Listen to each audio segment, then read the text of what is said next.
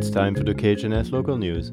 I'm Alan DePreminil. Today in the news, the rockslide mitigation above Skagway's cruise ship dock entered an important new phase this week. Officials hope to have the dock ready for the start of the tourist season in April. Skagway is gearing up for tourism season and a full cruise ship schedule.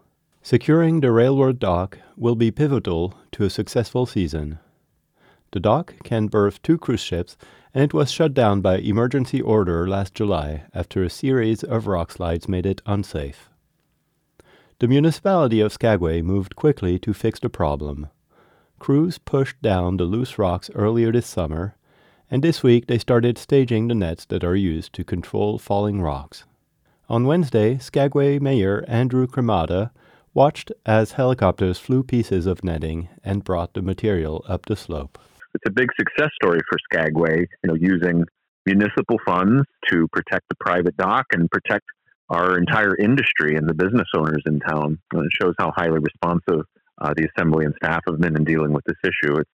With the possibility of visitors being injured by falling rocks, the focus is on safety. We're trying to meet our highway standards. So we're going to be driving busloads of cruise ship passengers beneath the slide area. So we need to know that it meets the same standards as if you were driving on the highway or any other road that has mountains next to it, so that we've maximized safety and can feel safe bringing people into the slide under that scenario. Cremata says many experts are watching the process. And there are multiple companies. So we have the people we've hired, engineers, rock experts, geologists. White Pass has as well. And Holland America has also hired their own experts. So there's a lot of eyes looking at it. It's going to be the absolute safest it can be. The mitigation measures will include a drape mesh and 2 attenuators.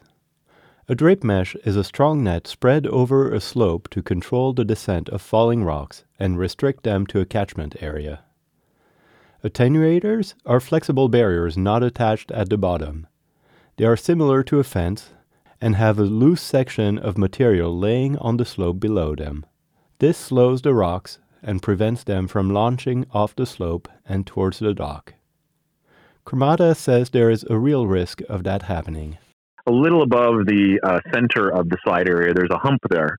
And that hump causes rocks that come down to kind of launch off of the slope.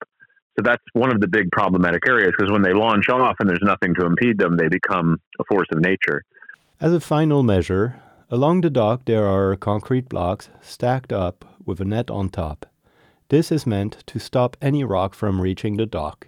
The dock operator is taking additional precautions. Tyler Rose is the director of planning at White Pass and Yukon Route. He says passengers will take a shuttle bus or boat from the ship instead of walking off. With the assessment and the mitigation measures in place, as far as moving people on the dock, it was determined that we didn't want to have passenger traffic walking across the dock. And because there is limited space on the dock, passengers will be bused from the aft berth. When a boat is docked at the forward berth, its passengers will be tendered to shore using a small boat. Kyle Brennan is a geotechnical engineer with Shannon & Wilson, the Seattle-based firm in charge of the mitigation. He says it has been an interesting project. As an engineer, sometimes we deal with fairly run-of-the-mill stuff that's kind of boring, and sometimes we get to work on really interesting projects that are technically challenging and logistically challenging, and this is one of them. It's a project that's exciting to me. It's just been fun to work on. Brennan says the rockslide mitigation system offers an appropriate level of protection. We have selected a safety profile that we believe is consistent with a sensitive infrastructure facility like this dock. The work on the slope will continue into March. By early April, the crews will test the system, just in time for the beginning of the tourist season.